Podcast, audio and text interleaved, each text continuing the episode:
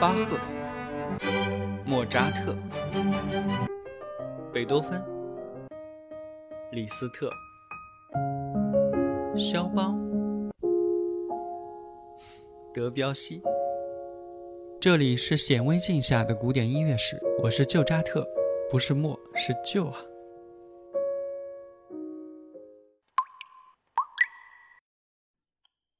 哥伦比亚作家加西尔·马尔克斯曾经同意把他的小说《霍乱时期的爱情》影视化，而后在意识到了电影和文学的根本差别之后，他至死都没有同意把他的剧作《百年孤独》改编成电影。忠于原作一直是公认的一类审美要求，最低也算是一个保底项。或者是加分项。那做得好呢，是因为忠于原作；做的不好呢，没关系，反正也忠于原作了呀。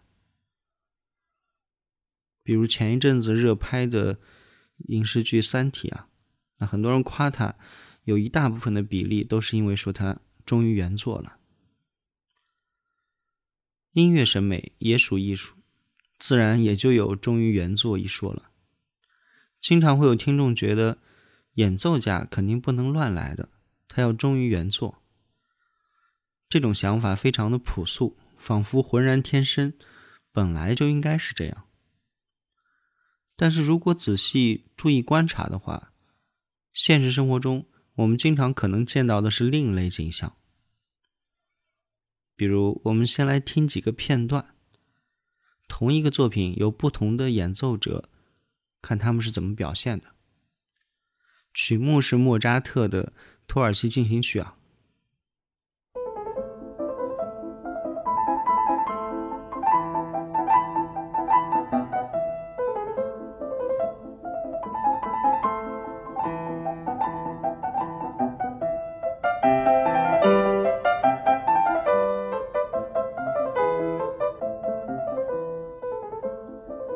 这个版本是由美籍匈牙利钢琴家。有着莫扎特的头号代言人之称的著名钢琴家 Lily Claus，。那我们再来听另一版。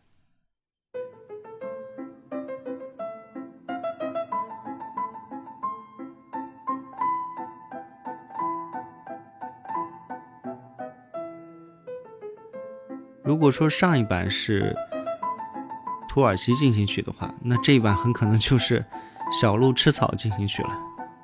它是由知名的大演奏家格伦古尔德演奏的。那么，请问谁敢说古尔德他弹错了呢？我们再来听一段贝多芬的命运交响曲啊。首先是来自于卡拉扬指挥柏林爱乐。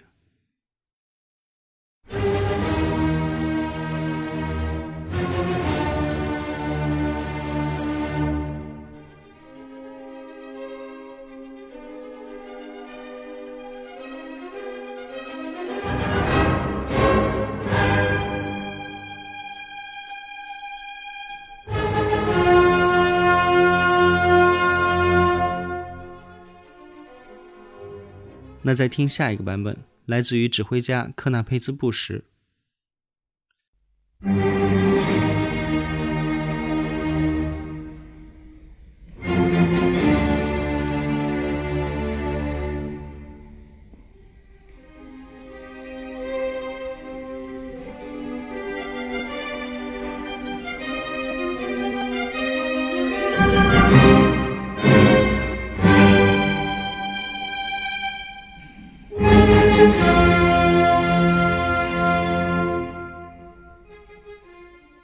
对比前面这两版啊，卡拉扬的版本呢，非常的有力，甚至是到粗暴的程度。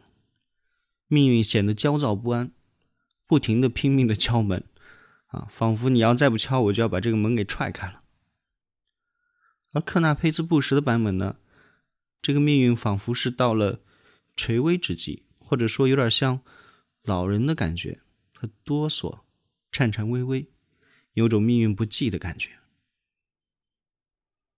那么，哪个版本才是最接近贝多芬的原版呢？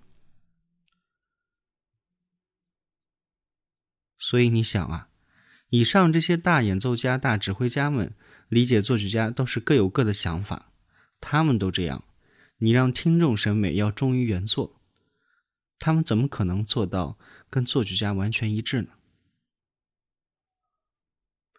音乐演奏或者说音乐理解，必须要忠于原作吗？你看刚刚这些例子啊，我们现实生活中一直都广泛存在的明确的事实啊，但很少有人去质疑他们或者挑战他们。一方面呢，大家普遍接受了不同作曲家呀对同一个作品的理解那是不一样的啊，见仁见智，这很正常。但是呢，另一方面又要求听众审美啊或者是理解啊要忠于原作，不能太见仁见智了，这不是精神分裂吗？我们再回到一个本质的问题啊，到底什么是音乐的原作？乐谱是原作吗？我觉得肯定不是。学过音乐的都知道，谱子的版本太多了。像巴赫的谱子就有很多版本，还有车尔尼版本、肖邦版本，近版的像 All Text 权威版本。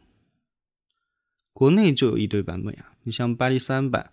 啊，号称是自由式的、开放式的编辑思路的体现，还有阿尔弗莱德版啊，对初学者说是考虑到最周全的版本，还有人民音乐出版社版，这是最经典的红皮书版本，还有维也纳禁版，评价说它是客观严谨的把巴赫的面貌呈现出来。那你说说这几版谱子哪个才是巴赫真正的原作啊？OK。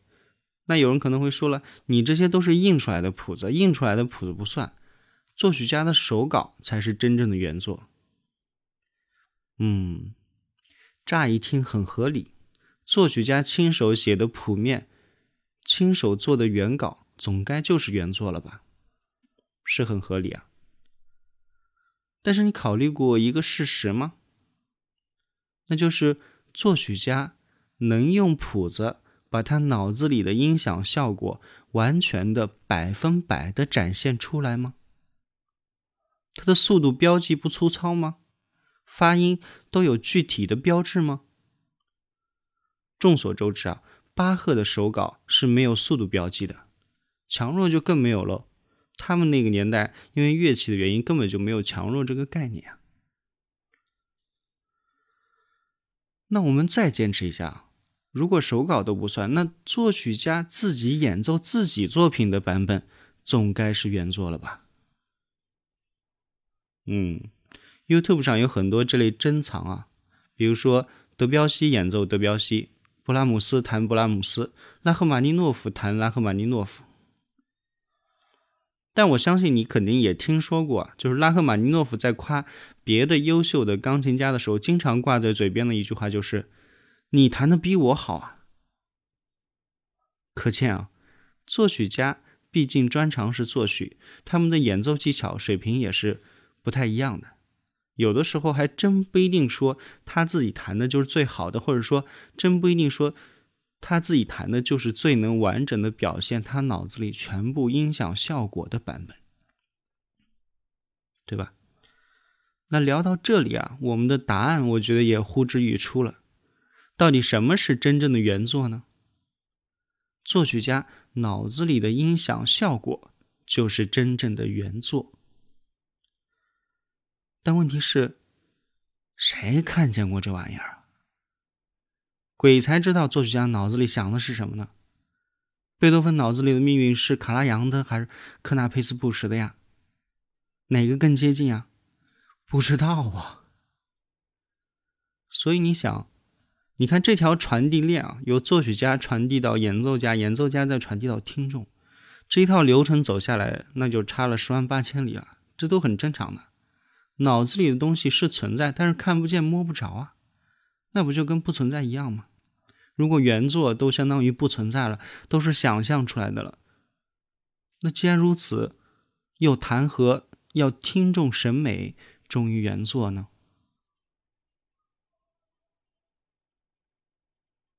我们再来听一组曲子啊，这是同一首曲子由四个演奏家演奏的四个版本。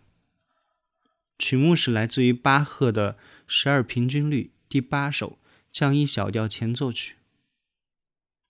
先听第一个片段，来自于钢琴家席夫。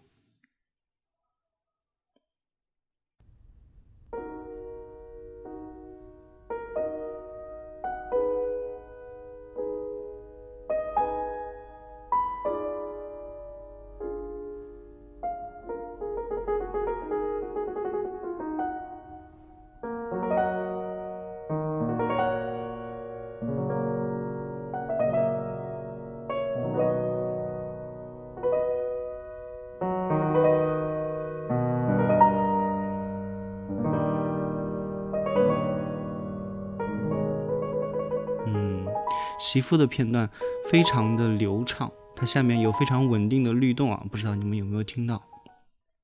那我们再来听另一版啊，来自于钢琴家格伦古尔德。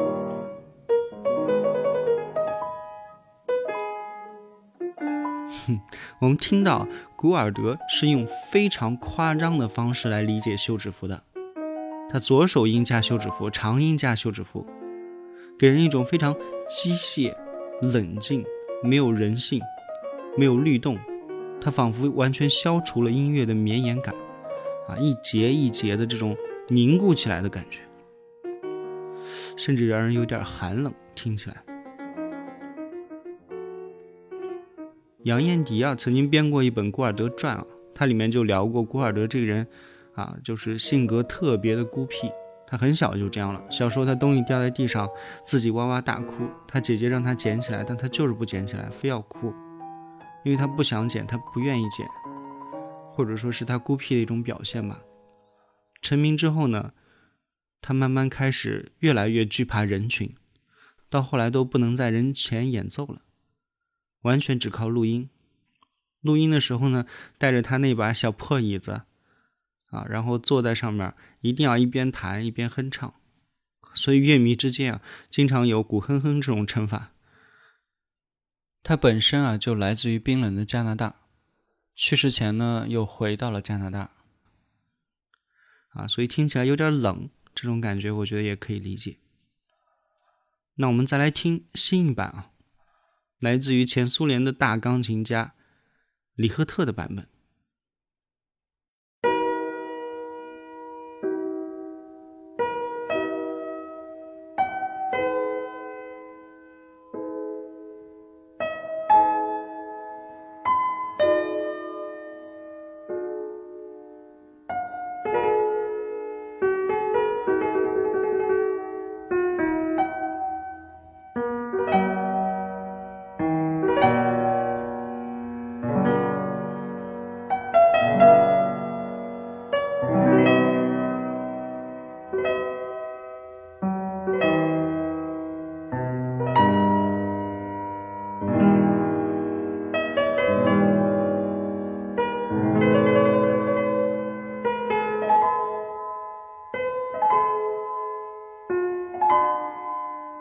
李赫特啊，挺拔、刚毅、坚定，他的四度下行、五度下行都充满了力量。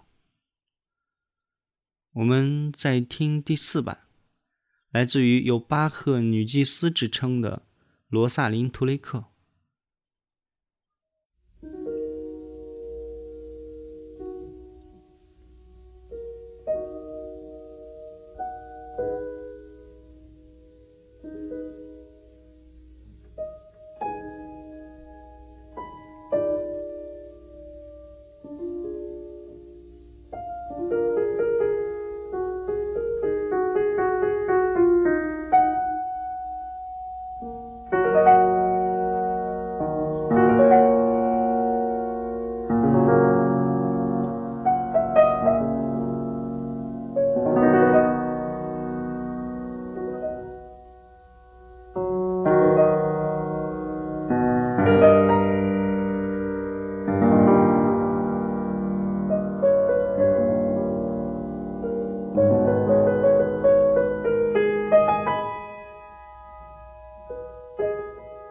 前面说李赫特发现了下情的力量，图雷克则是一种凄凉。如果哪天你觉得冷，觉得孤独、凄凉或者无奈，那太适合听图雷克了。你注意他余音的处理啊，注意那个七度。那么上面四个谁的演奏更忠实于原作呢？我觉得没有。那么欣赏还需要忠于原作吗？至少到这一步啊。我敢说，不需要了。到这儿，可能还会有人要说：“那你这是不同的演奏家呀？如果是同一个演奏家，就不会出现这种情况了。”哼，当真如此吗？同一个演奏家对同一首曲子，在不同时间的理解都是不一样的。我们再来听一组就知道了。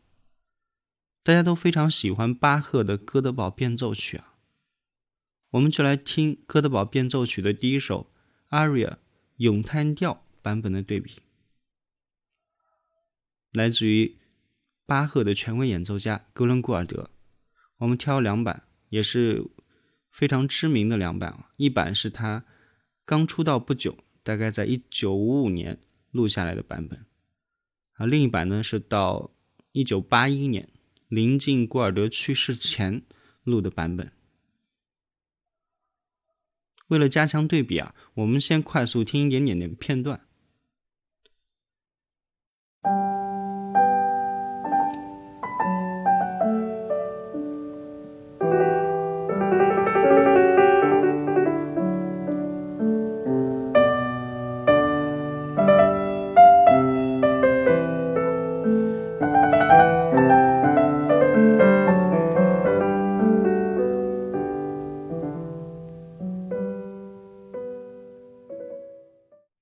刚刚听的是一九五五版，现在是一九八一版。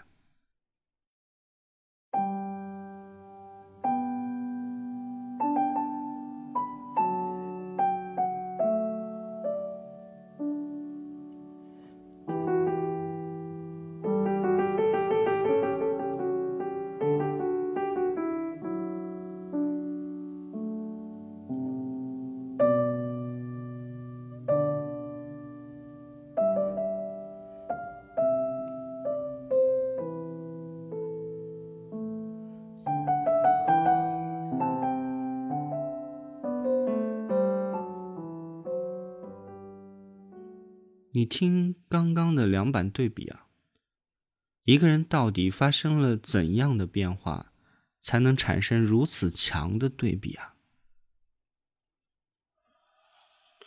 我们来完整的把它们听完啊，曲子不是很长啊，大概也就两三分钟吧。先听一九五五年版。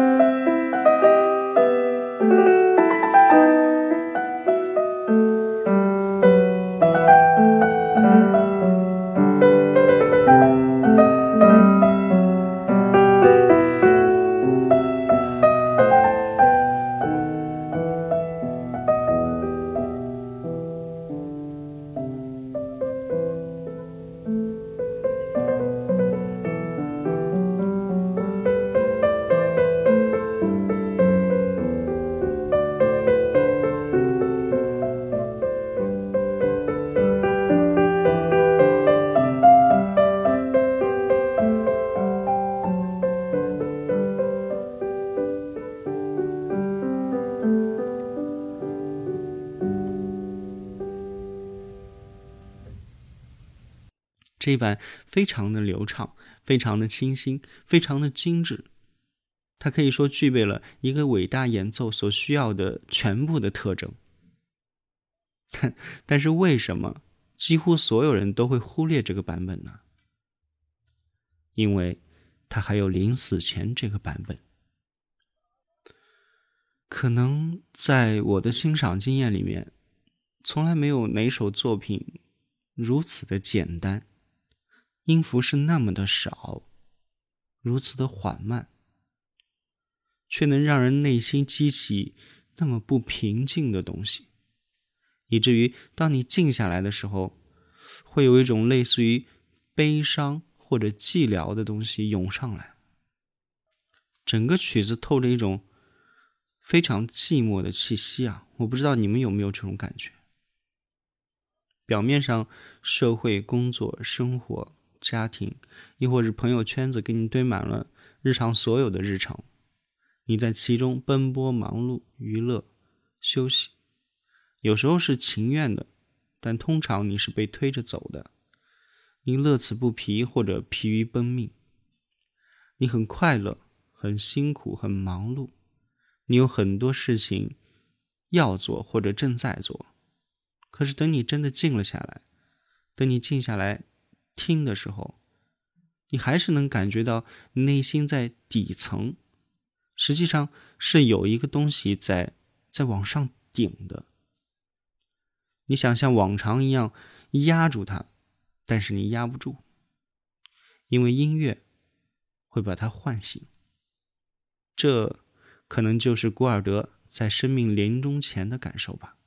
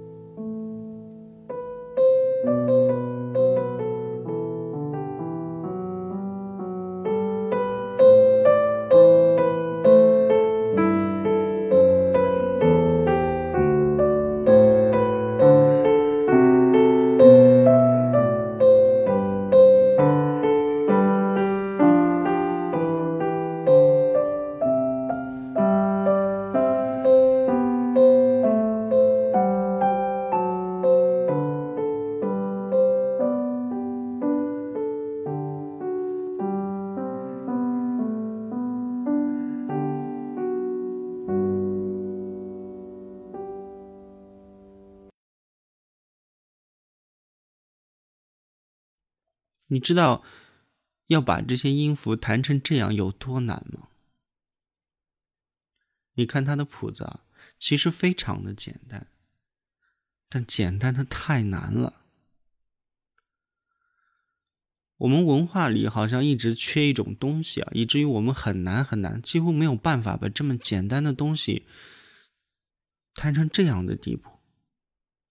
那种虔诚笃敬，对每一个音符都是那种宗教式的认真。没有任何一个音是可以随便弹出来的，没有任何一个音符之间的间隔是不被注意的。有一天，你可能会知道，要把音乐，要把这么简单的音乐演奏出这么强烈的张力啊，啊，这太难了。它需要的不是能力，也不是技术，需要的是一种极致的专注。一个人如果拥有太多啊，他就很快失去了专注。可失去了这一点啊，无论你有多少粉丝，你有多大名气，多么有钱，多有地位。你可能永远都成为不了真正感人至深的大演奏家。言归正传啊，在音乐理解、音乐审美这件事上，忠于原作还重要吗？